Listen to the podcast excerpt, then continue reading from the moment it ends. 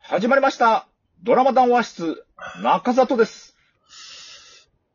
うーん、実に面白い。福ちゃんです。ということで、えー、中里田沢でドラマ談話室なんで俺で福すち。ゃんって言わなきゃいけないんだはい。えー、今回取り上げるのは、えー、日曜劇場、ラストマンです。あ、はい、ラス。トマはい。ありがとうございます捜査官。ということでン。。ラストマン。まあ、その前にちょっとドラマ談話室なんですけども、えー、Apple Podcast の趣味部門の方でまたもやね、えー、はい。 29位、最あ高。ら。はい。これはいいですね。え29位ですよ。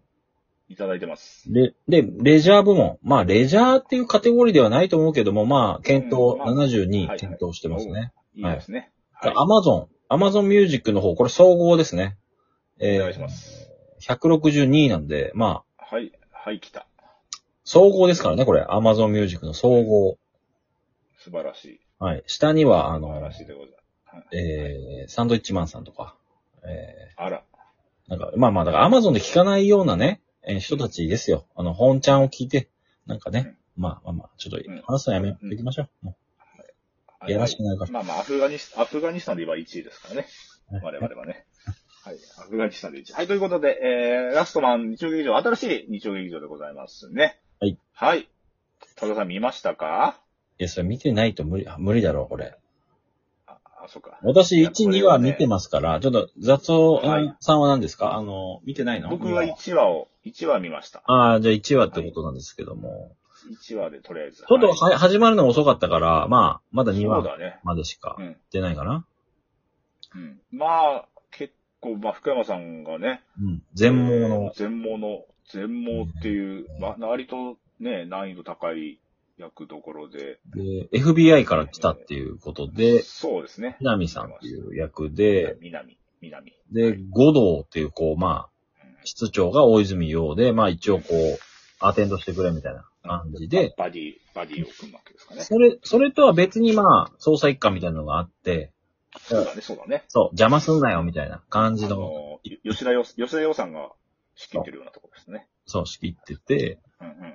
で、まあ、鑑識というかそこデータ分析みたいなところに、あの、今田美桜さんがいて、ちょっと、ミオさんがい、はいはい、は君い。にちょっと仲間になってくんないかみたいなことで、こう、うんあの、福山さんのこう目としてね、あの、うん活躍するという、その耳にこう、カメラ付きイヤホンをしてるから、まあ、そこから AI とかが話しかけてくれて、そう。うん、まあ右なんとかですとかね。あとなんか、全部指示をね、くれるんですよね。で、1話で言うと、うえん。ーどんな事件がありましたかあのー爆爆弾。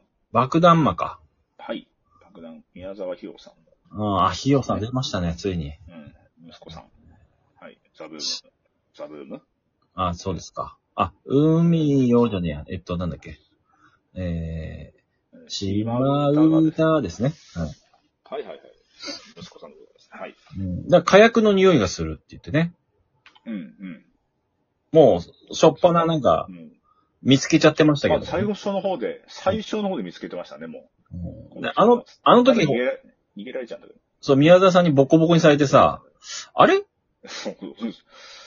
うん。俺、デアデビルっぽいなって思ってたんだけど、福山さん、あの、体術っていうか格闘技の方はできないのかなと思ってたんだけど、なんか、見事に後半なんかちょっとギュッとこう、あの、お前見えてんじゃねえかってぐらいすごい強い、あの、一瞬があっめたっりちとゃか。強いんですよ、実は。めっちゃ強いのよ、うん実は。そうそうそう。っていうようなところで。役どころでしたね。まあ、あの、爆弾を仕掛けるにもこう理由があるみたいな感覚だったね。その、なんか、昔のいじめてた相手かななんかそういううんうん。いじめの復讐みたいな復感讐じで。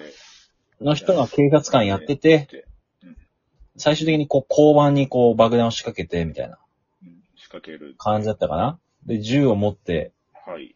福山さんに撃つぞとか言ってるけども、全然、あの、お構いなしに突っ込んでって、あのそう、撃退してしまうっていう。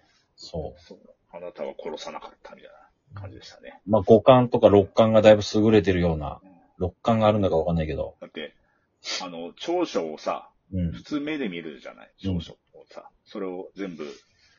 あえ、ーそう、外即で、ね即読というか、即撃即、みたいな感じその、倍速感、3倍速だからで、ずーっと聞いて、大丈夫なんか横で人寝てるなんか、スースー。はい。スースースーあスー聞こえるあ、の、洗面所で一人です。いやはいおかしいな、ここれなんはか、い、霊的な音なんだよ、これ。ずーっとスースースースー。え何これいわくつきいわくつきスースースースー入ってんだよいわくつきはい。で、はい。うんな。なんか、操作資料とかもさ、これ見たらなんか、だいぶかかりますよ、みたいな。一週間かかりますよ、みたいなところを、あの、音声にしてもらって倍、4倍速だからで聞いて、めっちゃ早く聞くんだよね。あ、い今終わりましたって、2、3分で聞いちゃうっていうわ。かりました。つってね。うんよくまとめてありますね。っていう。吉田洋さん褒めてたっていう。まあありますけど。はい。とか、はい。だから、やっぱ目を見えないから、ね、それ以外がめちゃめちゃすごいんだよね、感覚がね。感覚が優れてて、まあその、中身でね、私は人を見るみたいなことをうん言っちゃう。まあ、だから大泉洋が現れた時も、ね、5度言ってた。言ってた必要ですかみたいな。ね。こうん。の歩き方の靴の音とか、あと、あと、あとなんだか、あとなんだ匂いも、匂いも言ってたね。匂いとか、なんだかなんだかとか言っ言ってて、た言ってたで蕎麦屋でね、なんうかん。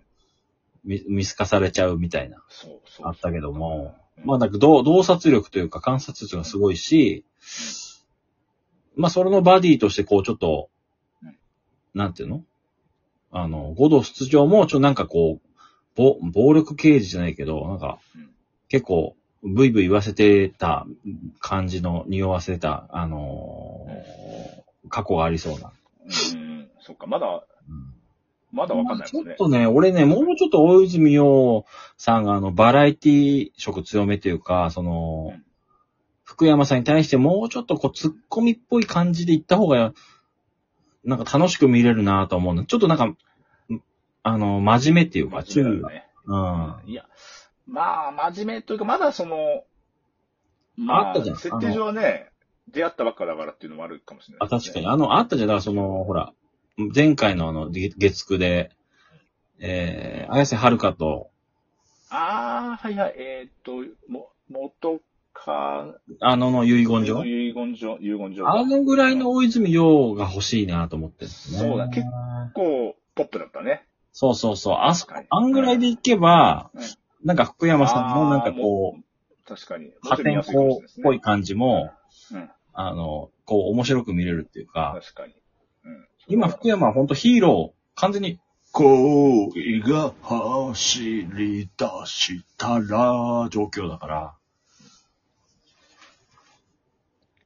私恋をしている。みたいな感じでもあるね。やっぱり。うん。うんまあまあ恋、どっちも 恋なんだけど。あと、王林もね、出てますから、王林。あ、王林さんね。王王林王林。王林。あ、どっちあなた。あ、青森、青森のあなた。まあ、王林ですけどね。あ、あ、もう王、林なんだ。王王林なん林だ。よ。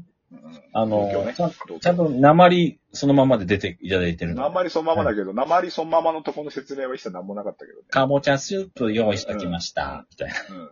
うん。うん。いやいや、王林し、いやいや、ドラマ上は王林知らんだろうと思いました けど。うん。まあだから、ああいうと、まああいいあいうのも方言、方言に抵抗なくさせるってやっぱね、まあまああ、のーまあいいんだけどね。ありがたいです。うんそう。だから、徐々に、やっぱ、あの、な、バリッとして長く深まってきたら、そのお互い砕けた感じで接するのも増えてくんじゃない今後。ああ、まあね。うん。うん。しょっぱなってヘリで登場してたもんな。ヘリで当時してたな。うんうん遅れるからルヘナリ、シヘリで。ー、ルナシー以来ですよ。あ、ルナシー以来。はい、ルナシー以来です。ルナシ、ルナシもそうですかルナシーはヘリで登場してました。はい。そうですか。昔、ライブに。はい。ルナシー以来ですね。そう。2話はどうでした ?2 話は。 2話はねうん、えー、2話ちょっと待って、あらすじ。えー2話はついさっき見たんだけど、ちょっと全然覚えてなくて。はいはいはい。まあなんとなくで。ああ、なるほど、なるほど。はいはいはい。まあ、死体を発見したんだけども、まあ、やっぱ洞察力がすごいから、その、鑑識ほぼいらないって感じで、ああ、そういうことね。はい。で、なるほどここ、2話は結構五道室長がだいぶ詰め寄られます。あのあ、ーちょっとね、過去の事件と同じような事件が起きて、なるほど。で、五道室長は、また、あの、釈放された、その、元犯人を疑うんだけど、うん。あの、実は合同室長が、過去の事件も、今の事件も、殺しをやってて、そのうん、なんかご、捜査を、なんか誤報、誤報捜査みたいな、ご、誤捜査させて、して、実は、あの、警察内部の犯行なんじゃないかみたいなところをね、こうん。う、ふあの、古畑じゃねえや福山が、あの、いじるんだけども、うんまあ、け結果どうなるかっていうね。なるほど。そうか、過去のその事件もあるから、ちょっとそこまで大泉さんがどう絡んでるくるのかっていうのもちょっとあるかもしれないわけですね。大泉さんが解決した過去の事件と全く同じ殺され方をした死体が出てくるわけよ。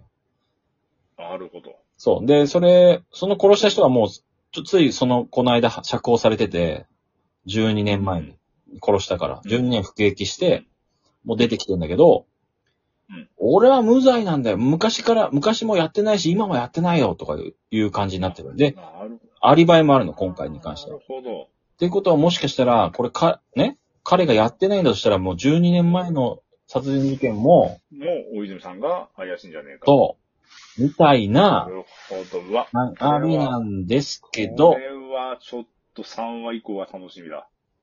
3話で福山が殺されてしまいます。ええはい。ちょっと犯人だけちょっと聞いてるんだよね。あの台本をいただいてるんで。ああ、これはね、あの、談話してきる人はラッキーですね。えー、もうね、先のね、もう、予定が分かっちゃいますよ。はいはい、お願いします。えー、犯人とは、